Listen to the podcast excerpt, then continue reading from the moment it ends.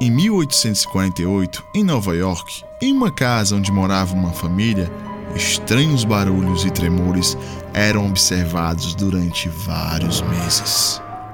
Um certo dia, as três filhas do casal que moravam na casa em questão resolveram se comunicar com os espíritos. Elas conseguiram provocar este cedo além, batendo palmas 3 vezes. Depois de várias conversas com o espírito, as irmãs Fox descobriram que era uma alma de um morador antigo da casa, que havia sido assassinado no local. O fato estranho foi tão sucesso que as irmãs Fox viajaram o mundo propagando o espiritismo, casando com as ideias de Allan Kardec.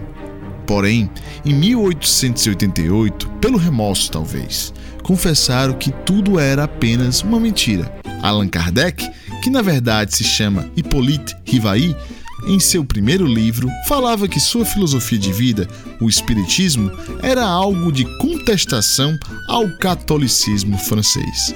No Brasil, Chico Xavier foi um dos grandes nomes que levaram esses ensinamentos para o meio popular. A verdade é que pouco se sabe sobre o campo do sobrenatural ou do paranormal, mas com certeza pode gerar mais dor e sofrimento, ainda mais em pessoas envolvidas em processo de luto e de depressão. Por isto, é tão importante enxergar o mundo de uma forma mais racional e com ciência.